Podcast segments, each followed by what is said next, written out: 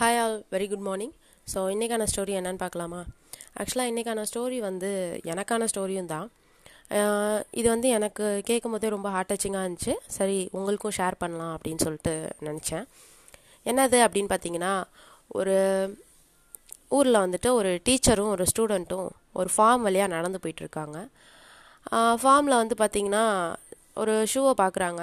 அது வந்து ஒரு ஃபார்மரோட ஃபார்மரோட ஷூ அப்படின்னு சொல்லி தெரியுது. ஏன்னா அது வந்து ஓல்டு ஷூஸாக இருக்குது அப்படின்னு சொல்லி பார்த்தோன்னே தெரியுது.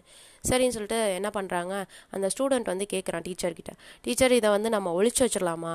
இந்த ஷூஸை அப்போ அந்த ஃபார்மர் வந்து தேடுவார்ல அப்போ வந்து அது ஃபன்னாக இருக்கும் அப்படின்னு சொல்லி சொல்கிறான் உடனே வந்துட்டு டீச்சர் சொல்கிறாங்க அப்படிலாம் நம்ம பண்ணக்கூடாதுப்பா. புவர் பர்சன்ஸை வந்துட்டு நம்ம எப்போவுமே ட்ரபிள் பண்ணக்கூடாது. அப்படின்னு சொல்லி சொல்கிறாங்க பட் ஆனால் அதை விட என்கிட்ட ஒரு பெட்டர் பிளான் இருக்குது நம்ம வேணால் அப்படி பண்ணலாம் அப்படின்னு சொல்கிறாங்க என்னென்னா இந்த ஷூஸ்க்குள்ளே நம்ம வந்து கொஞ்சம் காயின்ஸை போட்டுடலாம் அப்போ அந்த ஃபார்மர் வந்து பார்க்கும்போது அவர் கொஞ்சம் சர்ப்ரைஸாக இருக்கும்ல. அது இன்னும் ஹாப்பியாக இருக்கும் அப்படின்னு சொல்லி சொல்கிறாங்க சரின்னு சொல்லிட்டு அந்த ஷூஸ்க்குள்ளே கொஞ்சம் காயின்ஸை போட்டுட்டு அவங்க ரெண்டு பேரும் போய் ஒளிஞ்சிக்கிறாங்க. ஸோ ஃபார்மர் வந்து ஒர்க் முடிச்சுட்டு ரிட்டன் வராரு. வந்து ஷூஸை கலெக்ட் பண்ணிக்கலான்னு வராரு. அவர் ஷூவை மாட்டும் போது காலில் சம்திங் ஹார்டாக படுது. ஸோ என்னன்னு பார்த்தா கொஞ்சம் காயின்ஸ் இருக்குது அதில் பார்க்கும்போது. இதை பார்த்தோன்னே அவருக்கு வந்து ஷாக்கிங்காக இருக்குது சுற்றி யாரோட யாராவது பர்சன்ஸ் இருக்காங்களா? யாரோட காயின்ஸ் எதுன்னு தெரியலையே அப்படின்னு சொல்லி பார்த்துட்ருக்காரு இன்னொரு கா காலையும் விடலான்னு பார்க்குறாரு. அதுக்குள்ளேயும் கொஞ்சம் காயின்ஸ் இருக்குது பார்த்தோன்னே அவருக்கு வந்து ரொம்ப ஷாக்கிங்காகவும் இருக்குது சர்ப்ரைசிங்காகவும் இருக்குது அவர் ரொம்ப எமோஷ்னல் ஆகி அழுகவே ஆரம்பிச்சிடுறாரு. ஓ காட் எனக்கு ரொம்ப சந்தோஷமாக இருக்குது ரொம்ப தேங்க்யூ இந்த காயின்ஸை யார் வச்சாங்கன்னு தெரில அந்த பர்சனுக்கு ரொம்ப ரொம்ப நன்றி.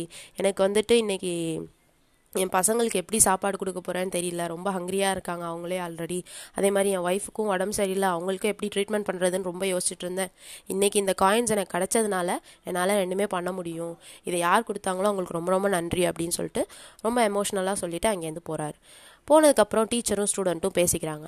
என்னப்பா உனக்கு வந்துட்டு ஷூவை ஒழிச்சு வச்சுருந்தா சந்தோஷமாக இருந்திருக்குமா? இல்லை இது சந்தோஷமாக இருக்கா? அப்படின்னு சொல்லி டீச்சர் வந்து கேட்குறாங்க ஸ்டூடெண்ட் கிட்ட. ஸ்டூடெண்ட் சொல்கிறான் டீச்சர் நான் வந்து ஜாய் ஆஃப் கிவிங் அப்படின்றத வந்துட்டு ரியலைஸ் பண்ணிட்டேன்.